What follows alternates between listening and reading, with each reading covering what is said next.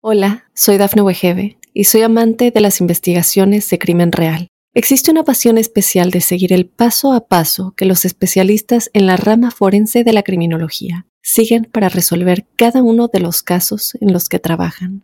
Si tú, como yo, eres una de las personas que encuentran fascinante escuchar este tipo de investigaciones, te invito a escuchar el podcast Trazos Criminales con la experta en perfilación criminal, Laura Quiñones Orquiza en tu plataforma de audio favorita.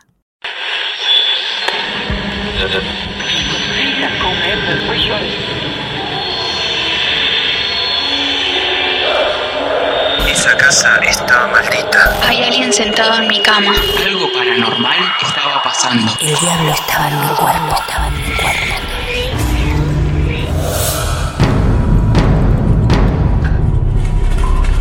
Dice el gran cantante autor argentino Andrés Calamaro. La noche es el día a la sombra. Te busca y te nombra como un tango fatal. La noche es atrevida y pretenciosa. Bienvenidos y bienvenidas a esta historia real de noche, del turno noche. Esos momentos que en el trabajo algunos prefieren obviar, quizá con razón, sobre todo si se animan a transitar la historia que Juan Carlos tiene preparada para todos nosotros.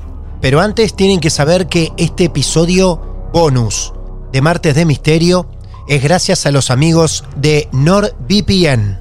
Te estás perdiendo tu serie, película o cualquier otro entretenimiento favorito porque no está en tu región. Pues la solución, amigos y amigas, es NordVPN.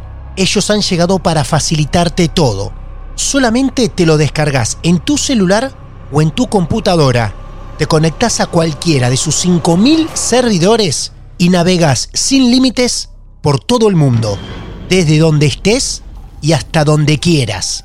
No tienes necesidad de viajar a Japón para ver tu anime favorito cuando NordVPN te lo trae directamente a ti. Además, ellos mantienen tu información encriptada para que no tengas que preocuparte por tu IP y también deberías probar su función de protección contra amenazas. Decile adiós a los anuncios invasivos en sitios web y malware. NordVPN y todo el entretenimiento del mundo a tu alcance. ¿Querés utilizar tu prueba gratuita de 30 días? ¿Querés un super descuento en tu abono de 2 años? Entonces utiliza este enlace nordvpn.com barra martes de misterio accedes allí mismo y podés comenzar tu suscripción hoy mismo desde ese enlace. Te lo dejamos aquí abajo, en la descripción de este episodio, para que puedas ver con qué facilidad podés conectarte a NordVPN y recibir ya mismo todos tus descuentos. Te lo recomiendo, aquí en Martes de Misterio ya lo usamos, NordVPN y todo el entretenimiento del mundo en tu región a tu alcance. Ahora sí, amigas y amigos, hay un protagonista esperando contar su relato y ya lo recibimos en otro martes de misterio.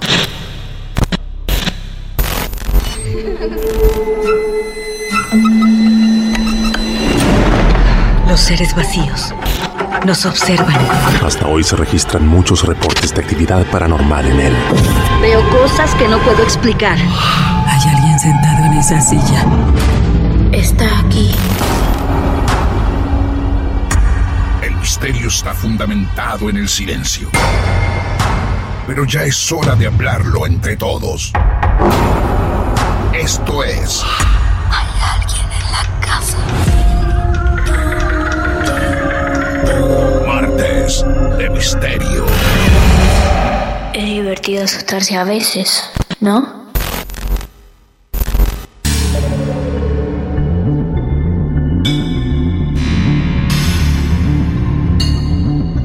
Juan Carlos, bienvenido a nuestros martes de misterio. Un placer saludarte. Hola chicos, ¿cómo andan? ¿Cómo les va? Un gusto y un placer estar en su programa. Bueno, me alegro mucho que hayas venido hasta acá o nosotros haber viajado, aunque sea con la imaginación, hasta Bariloche. Qué hermosa ciudad en Argentina, ¿eh? Sí, la verdad, la, la naturaleza que nos rodea y los paisajes naturales eh, son formidables para nosotros y bueno, para los que vienen de visita, ¿no? Claro, mi amigo Juan Carlos, la historia que nos va a contar usted, ¿ha ocurrido en Bariloche? Sí. ¡Wow! Sí. Bariloche paranormal, qué bueno eso también. Montañas, nieve, paisajes increíbles, lagos también, pero no escapan de sus hechos paranormales. ¿O veremos de qué? Vos, Juan, ¿cuántos años tenés? Yo tengo 33. Muy bien, y esta historia más o menos empieza a ocurrir... Fue en el año 2014. Muy bien, bueno, Juan. Te comento más o menos. Yo, yo Sí. trabajo en, en la, en una empresa de transporte urbano hace 16 años, de los 17 años trabajo. Ah, qué bien.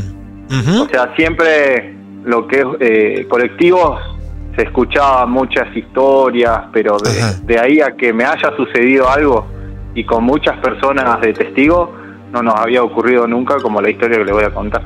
Muy bien. Hablamos de transporte urbano, colectivos ahí, de la ciudad, internos o ruta. Sí, sí, sí, sí, colectivos internos. Entonces, ¿tu trabajo específicamente en esta empresa es cuál?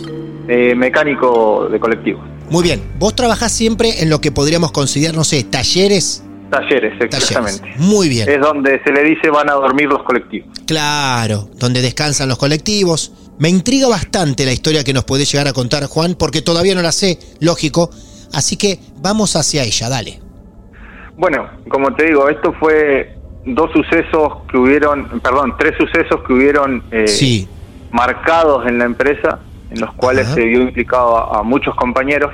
bien. En la última parte que te voy a contar, lo voy a tratar de hacer medio resumido igual. Tranquilo, tranquilo, última- tenemos tiempo para charlar. Ah, ok. En la última parte y en la última historia, los involucrados éramos más de ocho. Claro. O sea, fue algo que a mí, Sí. se, me, a mí se me puede pasar, pero a, a, a- a- ocho no se le puede pasar No. y no les puede pasar lo mismo. Claro. La primera historia fue que, como, te, como les comentaba, se escuchó, se escuchaban muchas historias ya de cuando uno ingresó, de gente más antigua, eh, dentro del trabajo, dentro del taller, los conductores mismos, pero nunca no, a nosotros no había sucedido nada. y yo siempre trabajando en el turno noche, siempre. Uh, De todo, claro. sí. Juan, las historias que se comentaban eran de la empresa. Ocurrían supuestamente ahí mismo. Eh, sí, ocurrían eh, específicamente en el predio de la empresa o en algunas unidades que por alguna razón habían tenido algún tipo de accidente y había quedado algo ahí. Claro. Acá, acá hubo una historia también que, que pasó, nosotros, la, la historia en sí pasa con una empresa que vino anterior a esta que estamos ahora. Sí. Nosotros cambiamos de predio, cambiamos de galpones, cambiamos de unidades y fue todo nuevo. Eh, nuevo, entre comillas, vamos a decirlo nuevo, porque eran cosas que se venían usando, pero no para transporte urbano. Los galpones Bien. se usaban para otras cosas. Ajá. O se, se hizo, se terminó haciendo en su mayoría el galpón de cero, digamos. La, la primera historia que no- nos, nos sucede, como te decía, nosotros a la hora del mate, eh, teníamos un compañero que tenía muchos problemas personales eh, y bueno, ese día, por una de estas razones que tenía problemas en la casa, tenía muchos problemas en, eh, en por ahí en el ambiente del trabajo también, porque lo que traes de afuera y lo implicas en el trabajo se termina formalizando un problema mayor capaz. Nosotros estábamos tomando mate y llega, eh, era aproximadamente nosotros el horario de entrada tenemos a las 22 horas, eso no cambió nunca, y él llegó a las 12 y media, una, más o menos. Y bueno, nosotros tenemos un compañero que es, eh, es evangélico. Ajá. Sí. Y bueno, le empezó, empezó a hablarle, empezó a hablarle, nosotros escuchándolo porque llegó un momento en que terminás escuchando la conversación de tu compañero, quieras o no, de chusma, por así decirlo. Por Y supuesto. empezamos claro. a escucharlo, lo empezamos a escuchar, a escuchar, y le decía, eh, Pablo era el nombre de, del muchacho que fue que fue el, que- el que tenía muchos problemas, Sí. y le empieza a decir Pablo, y el, y el, el muchacho evangélico se llama Adrián, está con nosotros él.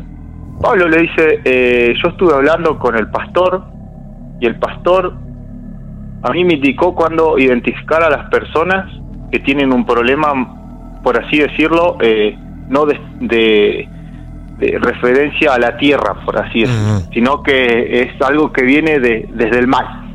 No quiso decir que era que estaban demoniados, por así decir. No, está bien, claro. de- problemas con a lo mejor eh, presencias, Claro. energías diferentes. Claro, energías Sí. diferentes, algo así. Sí. Bueno, y nosotros paramos un poquito más las orejas porque era algo que, que sa- salía de, de un De contexto normal, Claro. de lo común. ¿Esto de noche, en el turno noche, esto?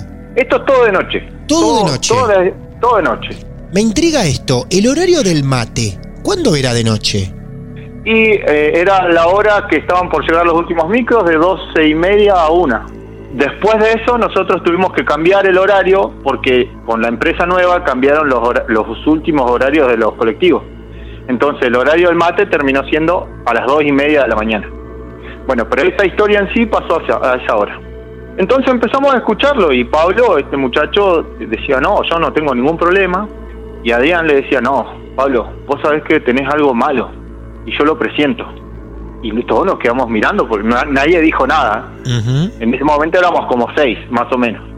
Nadie dijo nada y le empezó a decir, yo voy a llamar al pastor y lo voy a poner en altavoz y vas a escuchar. Llama al pastor y le dice, Adrián me comentó que vos estás teniendo un problema de tal y tal y tal manera en la cual yo sé que vos tenés algo por detrás, algo eh, como, como malo. Entonces vamos a hacer unas oraciones, porque Adrián es mi soldado de Dios. dice. No es la primera vez que está trabajando. A, nos- a todo esto nosotros sabíamos que Adrián iba a la iglesia para bien, porque él fue en, en- muchos años atrás, estuvo perdido en el alcohol y bueno, gracias a Dios le sirvió mucho lo que es la, la iglesia. Le, eh, le había sucedido, ya eh, a- había tenido unos, unos casos parecidos a, lo que nos daba a entender, porque nos estaba diciendo, él es un soldado de Dios. Entonces le empieza a, mm, empieza a orar, empiezan a orar con el pastor eh, eh, en el altavoz del teléfono y le agarra la mano al muchacho este a Pablo. Nosotros solos, o sea, teníamos nuestro espacio que atrás siempre teníamos toda una visión del taller, si venía alguien, si no venía. Y cuando empiezan a orar, a orar, a orar entre ellos, no se me va a ir nunca del recuerdo Sí. cómo hacía Adrián para adelante y para atrás. ¿Cómo para, adelante y para, atrás? Él se inclinaba, se iba al piso y volvía. O sea, estando sentado, ¿eh? un movimiento de ir y venir. Ir y venir. Él decía que, que Él estaba estando así- sentado, él estaba sentado Sí. en el piso, nosotros para imaginar la acción, Juan, ¿no? Él estaba Sí. sentado en el piso, iba hacia atrás y se volvía No, a no, sentar él, o iba él hacia... estaba, él estaba en un asiento sin respaldo. Ah, en un asiento, sí. En un asiento sin respaldo, iba, se metía entre las rodillas, en- entre sus rodillas y volvía al asiento, digamos. Siempre sentado, sí. Sí, muy bien. Claro, hasta que un momento el ambiente, el ambiente se puso, pero pesadísimo. Fue un, un- como si hubiesen, eh, se estuviese quemando algo, algo así. eh, se puso muy pesado el ambiente.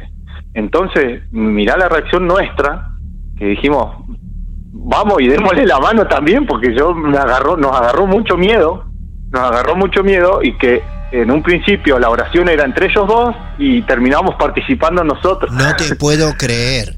Qué barbaridad. Qué, qué loco esto que me estás contando, porque para aquel que es un poco más escéptico, puede decir, bueno, estaban haciendo una gracia entre los dos compañeros. Pero es muy interesante el dato que decís vos. Todos notaron que había una atmósfera distinta. Eso no se puede trucar. Claro, No. el ambiente, exactamente, el Eso ambiente es. no se puede trucar. No, no, no es algo que, que nosotros podemos eh, manipular. Claro. ¿Y ustedes Entonces- van y se unen de la mano de quién? ¿De ellos dos? De Adrián y de Pablo. Sí. Dijimos, démosle la mano a ellos porque yo, yo Claro. sentía mucho miedo. Qué barbaridad. Yo sentí mucho miedo en ese, en ese momento. Sí. Y en ese momento fue como, eh, a nosotros nos hizo acordar como un- en una película, cuando se ponen y, y empezó a hacerlo mucho más fuerte, Sí. más enérgico, y se empezaron, nosotros teníamos, como le decíamos, nosotros teníamos nuestro cuarto para tomar mate, y a la vez a- a- hacia el lateral izquierdo, digamos, donde estábamos, estaba el lavadero. Y el lavadero era una losa donde no había ningún colectivo en ese momento y se empezaron a sentir pisadas. Pero pisadas, pisadas de, de alguien que, que andaba ahí. Entonces cuando seguían con eso mismo, con, con esa, las mismas oraciones, las oraciones, las oraciones, las oraciones, cuando la cortan la oración fue como que si hubiesen esfumado todo. ¡Pum! Y nosotros soltamos y, y empezamos a preguntarnos qué pasó. Le preguntábamos a Adrián, le decíamos a Adrián, ¿qué pasó? ¿Qué? Porque no entendíamos nada. En ese momento directamente no entendíamos nada de lo que había pasado. El ambiente ya se había ido, lo malo, digamos, por así decirlo, porque era un ambiente horrible en el que en el que habíamos estado. Y dice, no, acá hay un trabajo que le hicieron a Pablo y esto es el principio de lo que tiene que seguir haciendo. Escúchame una cosa, Juan. Todos notaron esa atmósfera diferente. Todos. Tal es Todos, así que todos- corren a darle la mano a estos dos protagonistas Sí. de esa ceremonia, digamos, digamos. Pero al mismo tiempo también todos se dan cuenta de esos ruidos y esos pasos. Sí, eh, fueron ruidos. Encima la, la, lo que teníamos de división entre lo que era lavadero Sí, y taller era Sí. una chapa. claro. Eran chapas. Y en la chapa se empieza a sentir como si estuviese temblando. Y a la vez los pasos. Entonces, cuando nosotros, imagínate, estábamos a un cuarto de lo que era la jornada, para después salir a trabajar, nadie quería salir a trabajar. No, por supuesto. Por supuesto. Bueno, y ahí es donde Pablo sale, porque todavía seguía un poco incrédulo de esas cosas, y Adriana empieza a explicar y nos dice, a Pablo le hicieron algo, una brujería muy fuerte, con un trabajo de cementerio. Mm, Él sí. nos explica, de, claro, Sí. nos explica de que fueron a, en- a enterrar un muñeco Sí. a la tumba del padre. A todo esto nosotros no sabíamos, es como yo le digo, no sabíamos absolutamente nada, Nada. de lo que había estado pasando, ¿no? Nada, nada, nada y no sabíamos ni lo, lo- lo- o sea, teníamos charla, en, no sabíamos la vida de todos ahí, pero no sabíamos específicamente que Adrián tenía ese rol dentro de la iglesia. Y el Pablo, caso de, Pablo estaba lleno de problemas personales, siempre contaste. Personales. Personales. Claro, tenía problemas en la casa con la mujer, o sea, la mujer en ese momento se había separado. Lo que dijo y lo que nos contó a nosotros, dice que eh, ese tiene, es el principio de lo que él tiene que empezar a ir a la iglesia para poder eh, terminar de curarse. Y bueno, nosotros, como te digo, esa noche fue una de esas noches que vos quedan en tu memoria para siempre porque son cosas que a mí no me habían ocurrido jamás. Hasta el momento, lo que se hablaba de cosas que ocurrían en el lugar, como nos anticipaste en el inicio de la charla, ¿vos lo relacionás con esto de Pablo o nada que No. ver? No. En esta parte no. En esta parte no. En esta Perfecto. parte no. Pablo después, a los dos, tres meses, se termina yendo de la empresa. Nosotros después lo que nos enteramos fue que no siguió yendo a lo que era la cura espiritual. Eh, a nosotros siempre nos quedó después eh, el, hecho y el suceso que pasó ese día nos quedó hasta el día de hoy, porque como te digo, fuimos muchos testigos y a todas las personas nos pasó lo mismo. Eh, después, como te decía, al tiempo nos enteramos que Pablo no siguió yendo a la iglesia y, y después nos enteramos que Pablo terminó falleciendo en Comodoro No. Rivadavia a los seis meses. A los seis meses de ese hecho, Sí. fallece A Pablo. los seis meses, sí. Pero él abandona ese trabajo. Él, sí, no, eh, él eh, renunció porque ya no aguantó más estando acá y se fue. Y ahí es donde a nosotros viene y nos dice Adrián, dice, el trabajo era para que no le pase eso. El trabajo de la iglesia era para que no le pase eso, lo que le pasó, que se murió. Muere así de forma accidental, inesperada. Él eh, tuvo un accidente en ruta, Mm, listo. Claro. sí, tuvo un accidente en ruta, Qué pero dice historia. de que fue algo así, que fue por un, un mal que le habían tirado, que le habían hecho. Estoy perplejo. Y esto recién empieza. Qué impresionante las cosas del turno noche en ese lugar, ¿eh? Bueno, Uf. antes de irnos a el hecho siguiente, te quiero preguntar, ¿en algún momento, Adrián, les cuenta a Sí. ustedes qué es lo que pasó en ese lavadero? ¿Por qué los ruidos? Porque Él esas sensaciones... que, fue, que cosas así fue donde se van yendo algunas cosas que implicaba Mm. el ambiente. Porque él con, con lo malo que tenía encima dice que lo había llevado hacia el lugar de trabajo. Como te digo, no no no no sé si si se- anteriormente nosotros no habíamos sentido nada. A partir de ese momento fue como que abrieron una puerta y que después no se pudo cerrar más. Qué triste, pobre Pablo. Después de esto, habrán pasado unos, entre que fue lo que nos enteramos la muerte de Pablo, hubo unas modificaciones en la empresa en las cuales quedo yo de noche, solo, con un compañero más, nada más. Que ese día de lo que le pasó a Pablo y a Adrián, no estaba.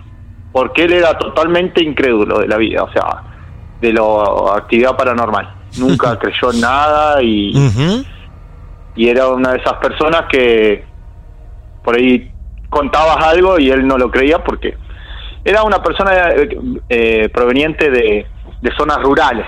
Era lo que más alimentaba que él en la zona rural de chico y hasta la edad de, de venir a la ciudad nunca le había sucedido nada. Pero bueno, teníamos una rutina, como te decía, que a las dos y media de la mañana, en ese momento, cuando después las modificaciones, eh, dos y media de la mañana, íbamos a tomar mate. Bueno, eh, nosotros nos turnábamos entre él y yo eh, de ir a medir aceite, agua a, lo- a las unidades, íbamos individualmente. Y un día antes, en, en la entrada, eh, uno de los compañeros de la tarde nos estaba diciendo de que había un colectivo que se prendía solo. O sea, eh, puede ser un problema de, electri- de electricidad, ¿eh? Sí, claro. puede ser un problema de, electri- Sí. de electricidad lo que Sí. a lo que fui yo se, verifiqué y era era evidentemente era un problema de electricidad no había nada raro ahí pero llevó a, a- a la charla le decíamos no mirá y lo, lo jodíamos a él le decíamos no mirá eh, eh, eh, puede ser eh, Jaime el, el nombre de él él sigue con nosotros hoy por hoy sigue con nosotros Jaime Ah, mira. Jaime, mirá si te, te metes al colectivo y te agarran las piernas, siempre por ahí tratando de asustar un poco. No, yo no creo en esas cosas, que ustedes son muy... eh, creen demasiado en las brujerías, en los fantasmas, o sea, siempre incrédulo de todo. Bueno, pasó que ese día él tiene que salir a hacer eh, niveles solo, niveles y eh, que esto implica ver el aceite y el agua, se va no habrán pasado ni 10 minutos. Llega donde al lugar donde estaba trabajando yo, al- a la parte de la fosa, y me dice, Juanca, yo me voy. Blanco estaba, ¿eh? Y se fue. No entendí nada. Agarró, se fue, se le avisó, lo, lo dejamos avisado. Me voy para atrás porque nosotros, como te digo, cambiamos de predio, el predio este específicamente, donde pasaron las cosas, quedaba muy alejado de la ciudad, en la parte de- cerca del Cerro Otto, no sé si lo conoces. Sí, por supuesto. Conocidísimo Bueno. el Cerroto. Cerca del Cerro Otto quedaban los galpones. Y fui a ver hacia lo que era la parte de los colectivos que quedaba en una en- al, al final de la playa y estaban tirados los bidones ahí. El de aceite, de agua, estaba todo tirado. Dentro de lo que era la playa habían unas zonas que estaban sin luz, ¿no? Como era todo medio nuevo. Así que mm, junté lo que eran los bidones y me fui. Se fue de golpe, no Se dio explicaciones. no dio explicaciones y me quedé con esa. Lo llamo, lo llamo a Jaime y no me contesta, no me contesta, bueno, hasta el otro día. Hasta el otro día llegamos, entramos, ahora había cambiado un poco lo que era el tema de, de que si creía o no, me parece, porque ya con la cara cuando lo vi, dije, algo le pasó. Algo le pasó y no dijo Algo nada. le pasó y no dijo nada. Y me dice, Juanca, cuando llegamos al otro día a la noche, no me vas a creer lo que pasó. Él, entre la fila de colectivos, hay una fila de colectivos adelante, para imaginarnos, ¿no? Adelante y otra atrás, la cual hace un pasillo entre los colectivos. Él contaba de que iba yendo hacia los hacia el fin, al, al último colectivo que le quedaba, que fue donde yo encuentro finalmente los bidones tirados, Todo tirado. y, y se empieza se empieza a escuchar una risa. Ah, por Dios. La imagen que nos está regalando Juan es una persona caminando por un pasillo de colectivos. de un Claro. lado y del otro colectivos. En el medio él caminando hacia el fondo y se empiezan a escuchar risas. Todo esto de noche. Claro, sí, sí, sí, siempre de noche esto. Esto Sí. fue más o menos, fueron como a las 12 de la noche.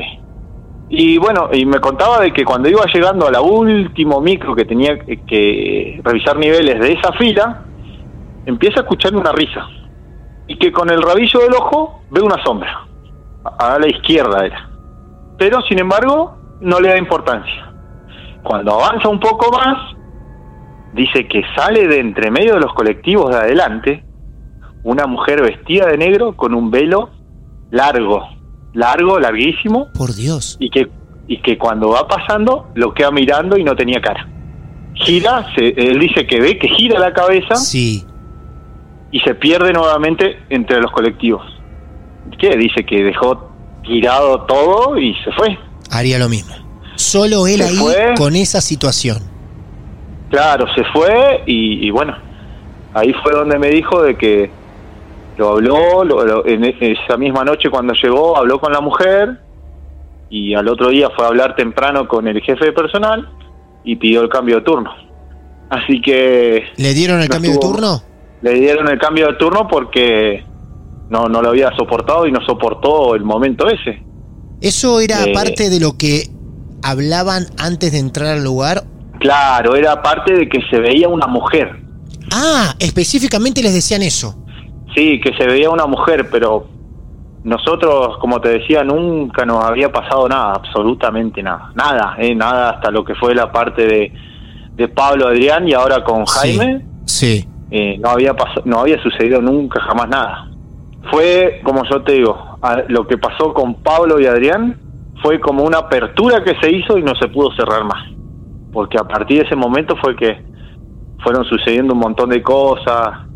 Lo que pasó con Jaime, bueno, eh, detonó en que él cambie de turno por una cuestión psicológica, lo, lo, asimiló a ese lado, de, de no creer a creer muy de golpe. Los del turno noche al enterarse de esto llevan no, nadie con más pasar a la noche. claro, llevan con mucha más precaución, ¿no? No, no, es que estaba yo solo ahí a la noche No. ahora, porque, ah, claro, porque No, por modificaciones de la empresa Sí. estaba yo, estaba yo con Jaime y nadie más, no había más nadie en la empresa, porque era que querían ahorrarse plata con horas nocturnas, entonces estaba yo y Jaime, nada más. Y después quedás vos solo. Y después quedo yo solo y estuve yo solo durante dos meses, pero a mí no me sucedió nunca nada. Obviamente que iba Sí. con toda la precaución. claro. Ni me Llevaba- quiero imaginar caminar por ese pasillo de colectivos vos solito, Juan Carlos. No, no, no, por No. eso, pero no me sucedió nunca nada. Ah, eh, solo no me sucedió nunca nada. Muy bien. Más que por ahí escuchar un ruido, pero también andaban muchos animales ahí, así, el, un perro, un gato, así que no, no lo asimilaba a lo paranormal. Muy bien. Está claro. Perfecto. Claro. Después no sucede de que la patronal tuvo que modificar toda la diagramación nuevamente porque vieron que no se rendía lo mismo en el mantenimiento de unidades de día que de noche, porque en el día estaban todas trabajando y no se podía trabajar en ellas, pasaron todos a la noche nuevamente. Entonces Ah. terminamos siendo... Jaime se terminó quedando a la tarde solo. Muy bien. Él no quiso volver. Él la peleó, la peleó, la No. peleó y, y no volvió. Ahí ya Adrián ya no lo teníamos porque Adrián se fue de, de chofer, pasó de chofer.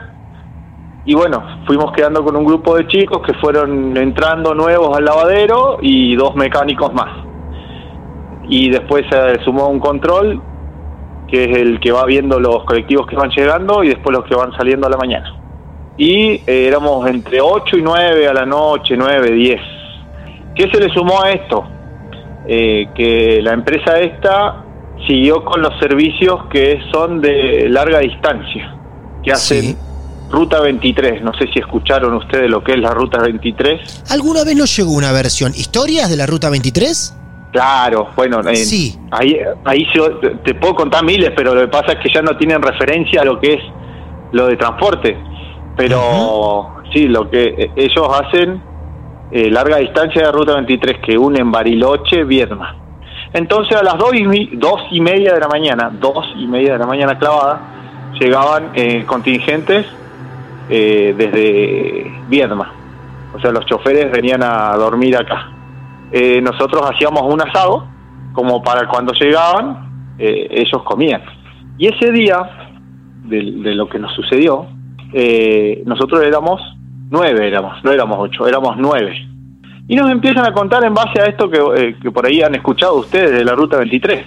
Dice que ellos venían por una parte que se llama Estancia San Ramón, que es muy desolada, ¿no? No, no hay ni no hay luz, no hay nada, nada, cero. Hay casas, todo, pero no, como es una zona rural, prácticamente, que, que no se ve nada la ruta. Y la ruta encima es de ripio, aún. Dice que lo siguió una luz. Eso fue el puntapié para los chicos nuevos empezar a contar historias. Bueno, volvimos a la misma sensación de aquella vez con Adrián y con Pablo. El ambiente se tornó pesadísimo nuevamente En ese lugar. en ese lugar y era un lugar abierto y se volvió pesado. Hasta que habló uno, le digo, "Us- o- si- si- ¿sienten lo mismo que estoy sintiendo yo? Y dicen, sí, sí, se volvió pesadísimo, se volvió pesadísimo. Queremos entrar, queremos entrar a la parte de taller. Cuando vamos entrando a la parte de taller, se escucha esa risa que escuchó Javier Otra vez. Otra, Otra vez. vez. Pero se escucha como si hubiese sido al lado nuestro. ¿Una risa de mujer? ¿Detectan ustedes? Una risa, exactamente, fue una risa de mujer. Sí. En ese momento, cuando se escuchamos eso, teníamos al lado nuestro choferes que tenían 20 años manejando, tenían 50 años escuchándolo gritar, porque lo escuchamos gritar como si fuese un nene, del susto que se dieron. Claro, A por la vez, y, no- supuesto. y, no- y nosotros también. Claro. Cuando pasa eso, se corta la luz del taller No. y empieza a andar el, el generador. El grito y se corta la luz. El grito y se corta la luz del taller. Cuando prende el generador, es como que dijo, ah, se prende el generador, se escucha nuevamente una risa hacia lo lejos y se corta el generador. No. ¿Quedan Nos todos a quedamos a oscuras? oscuras. Por favor. Por y era favor. Dónde están los teléfonos, Claro. en qué parte estamos, porque estábamos en medio de la nada. Encima, eh, esta situación fue en época invernal. Hacía mucho frío. Y encima Pero estamos hablando en- nosotros- en el sur del país, ¿no? Para que él Claro. que tenga que recordar que esto que estamos atravesando es en la ciudad de Bariloche. Es bien al sur del país. Claro, y como les decía, ustedes para que tengan en cuenta, hacía mucho frío esa noche. Cuando empezamos a sentir lo paranormal, el ambiente se torna como si estuviésemos dentro de una habitación eh, con calefactor. Mira vos. Así se empezó a notar. Calor de golpe. ambiente. Calor de golpe, mucho calor de golpe. No teníamos más luz. ¿Cuál era lo, lo- la parte obvia? Era de que el generador se habían olvidado de ponerle combustible. Puede ser, sí. vamos hasta el generador porque una vez que ya encontramos algo para alumbrar, teníamos linternas después, fuimos hasta el generador, todos juntos, ¿eh? Esto es... nadie No se nadie fue separado, nadie. no, no, no, no, no, no, no, esto fue todo en conjunto, fue... Claro. Íbamos ocho para allá y volvíamos ocho para acá o íbamos nueve para allá y uno se quedaba, pero nadie Sí. se, que, se iba a hacer las cosas solo. O sea, los nueve que andábamos éramos los nueve que hacíamos las cosas. Fuimos a ver, el generador tenía eh, combustible. Nosotros no sabíamos por qué se cortaba y no lo pudimos encender ese día. Y nos fuimos quedando sin batería uno por uno. No nos queríamos separar, era eh, parecíamos nenes de 12, 13 años. Por supuesto. Sí. No, claro, no nos queríamos solo. separar en ese momento. Claro, no queríamos separarnos. Era, eso era el- lo que habíamos dicho y dijimos, no nos vamos a separar porque... ¿Qué pasó en ese momento? Uno de los micros que estaba atrás, sobre el final de la playa, se le decía el cajón, esa parte, porque eh, era donde no llegaba la luz, se empezó, no sé si recordás lo que te había contado que nos había sucedido con el uno de los micros que se había querido prender solo. Prender solo, exacto. Claro.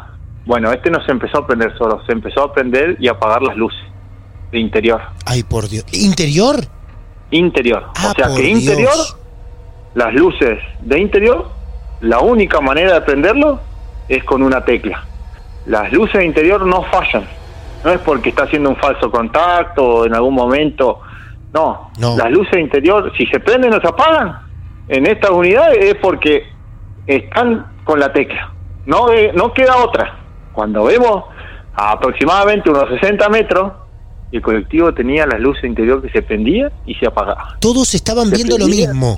Exactamente, y Por todos estábamos viendo lo mismo. Y lo vemos y dijimos que vamos, vamos a ver qué hay. No, y que, que sí, que no, que sí, que no, terminamos yendo todos para allá. Por supuesto. Vamos llegando, faltando unos 5 metros para llegar, se termina apagando completo y no se prendió más. No se prendió más. Cuando llegamos a esa parte y vamos volviendo, dijimos, bueno, demos la vuelta enseguida, vuelve la luz mágicamente a, a lo que es el predio, como si no hubiese sucedido nada.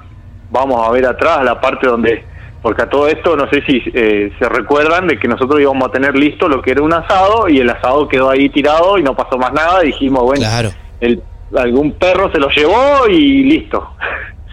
Fuimos a ver, el asado ya se había hecho carbón, no teníamos nada directamente.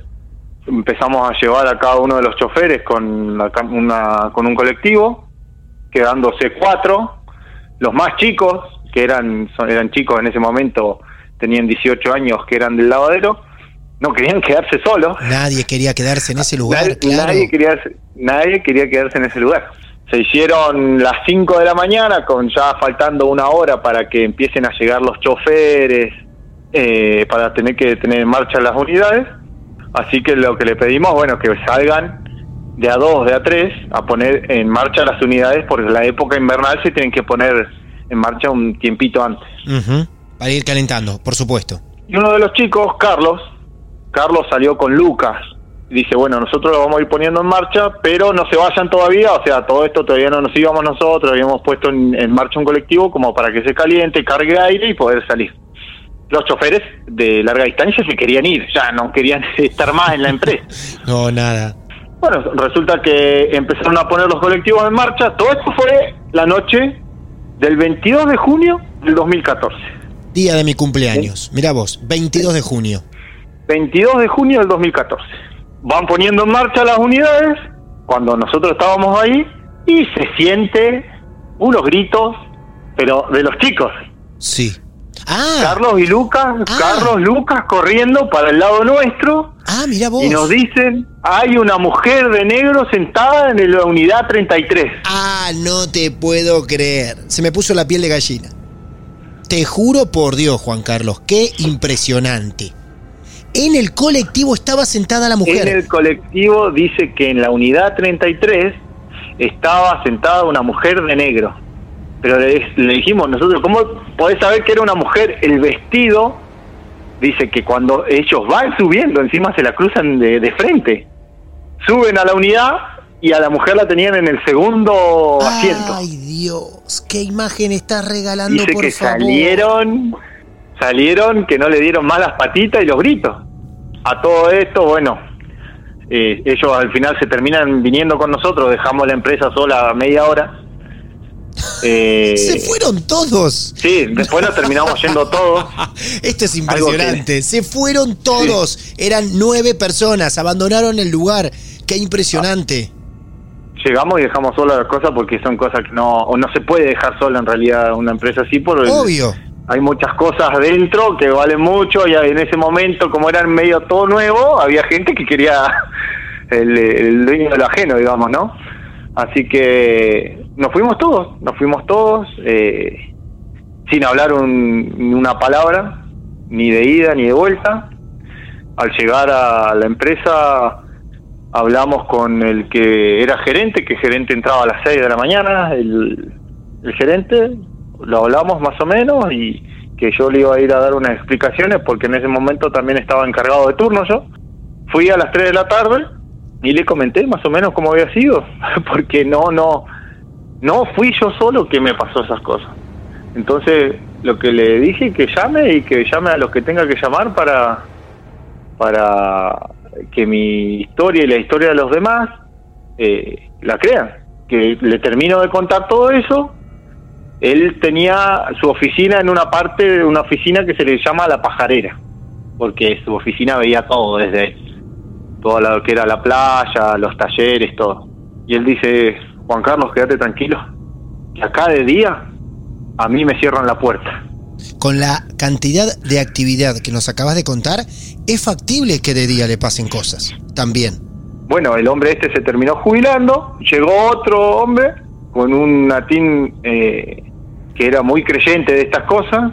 Cuando le se nota que le contaron en otros turnos, eh, llevó una curandera, la señora Olga. Acá en Bariloche es muy conocida ella. La señora Olga fue a hacer un- unos trabajos de limpieza y eh, ahí se normalizó bastante lo que Ah, fue el tema mirá. de la actividad dentro de la empresa. Dentro de la empresa. de la empresa Sí. se normalizó mucho porque ya era inquietante hasta hasta por ahí ir a trabajar en el día.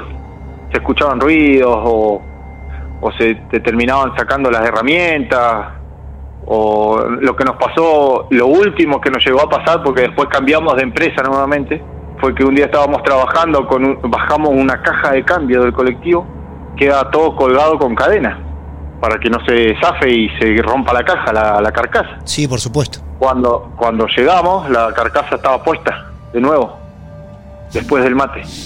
Eh, o sea, esta- estaban haciendo el trabajo nuestro, por así decirlo. Alguien los estaba ayudando. Esto después Claro. que fue la curandera.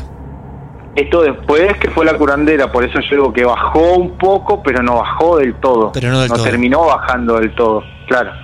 No terminó bajando del todo.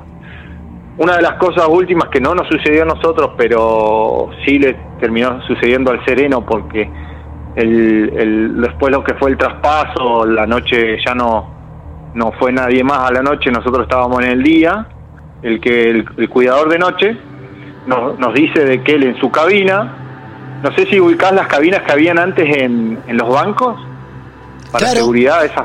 Bueno, ellas tenían una ahí en la empresa que la habían adaptado para, para el cuidador. Una puerta de metal fácil de unos 30, 40 centímetros. Así que dicen de que él contaba que él estaba durmi- durmiéndose y que le empezaron a tocar los vidrios. Le empezaron a tocar los vidrios, le empezaron a tocar los vidrios y que quiso abrir de la parte de adentro y no, y no podía abrir, era como que alguien le estaba haciendo presión y, le- y, y a la vez de que le estaban haciendo presión le tocaban el vidrio, él miraba y no había nadie, no había nadie y lo tuvieron así jugando durante 10 minutos y de- después nosotros al tiempo nos terminamos enterando con uno de los chicos nuevos que entró que en ese terreno, en el terreno donde se construyó eh, los talleres de la empresa de colectivos, Ajá, sí. había habido una chica que se iba a casar, pero el novio la deja plantada y se colgó de un árbol. Uy, qué cruel eso. Entonces nosotros ahí terminamos de cerrar lo que fue el círculo. Después de que haya pasado algo más, no sabemos. Lo que sí, eh, lo que abrió todo esto fue lo que pasó con Adrián y con Pablo. Eso sí, estoy seguro de que eso fue lo que abrió el portal para esto. Porque otra cosa no, no le encontramos sentido. Porque hoy por hoy ese galpón está cerrado, hoy no hay nadie ahí. No sabemos, después no hubo más nada. Ahora, hay mucho más testigos de los que vos mencionaste que eran 8, Nosotros 9, somos- ¿eh? Son muchos Somos más. nueve. Sí. Sí. Ese día, ese día concreto fuimos nueve. Ese día eran de lo nueve. que fue, de lo que fue las risas, de lo que fue la que nos cortaron la luz. Qué noche, por Primero- favor. Qué noche, Sí. por favor. ¿Hoy seguís trabajando de noche? Hoy sigo trabajando de noche y justamente estoy acá porque No. bueno. No. Sí. Vos te no, estás no es la misma empresa, ¿eh? No, no, pero No igual. es la misma empresa. Sí. Te estás animando a contar todo esto de noche ahí. Sí. Aunque ahí no ha pasado nada. Acá sí pasó algo. No y acá pasó algo, sí, No. también. No, Juan Carlos, no quiero preguntar más, es una locura. ¿Estás solo en este momento? No, no, no, no, no, no. No, ahora. No, ahora ya somos somos 14 somos, así Ah, que nos 14. quedó mucho más. 14 Sí. valientes que seguramente en algún momento van a dejar la empresa sola, un día cuando salgan todos corriendo. Algún día va a salir y vamos a dejar la empresa sola por algún ente de estos. ¿Y lo que te pasó fue muy importante ahí? ¿En ese mismo lugar donde estás Y a- ahora? acá lo que nos sucedió fue que dentro de una tragedia, porque uh, en el año 2018, eh, Interno 95 de la empresa en la que trabajamos, Sí, en una, no sé si, eh, sí, debes conocer, Yao Yao. claro. En una de las curvas del camino Yao Yao, un auto con cuatro muchachos se incrusta en, en un colectivo. Sí. mueren los cuatro chicos. Eran muy chicos porque el que más tenía tenía 19 años.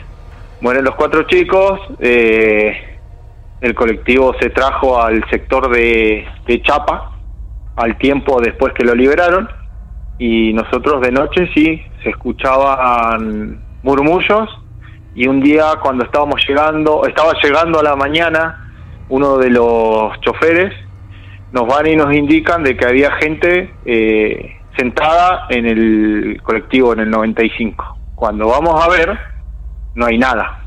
Y, y, me dice, sí, había chicos ahí, chicos eran. No, no hay nada, le digo, no hay nada. No hay nada, claro.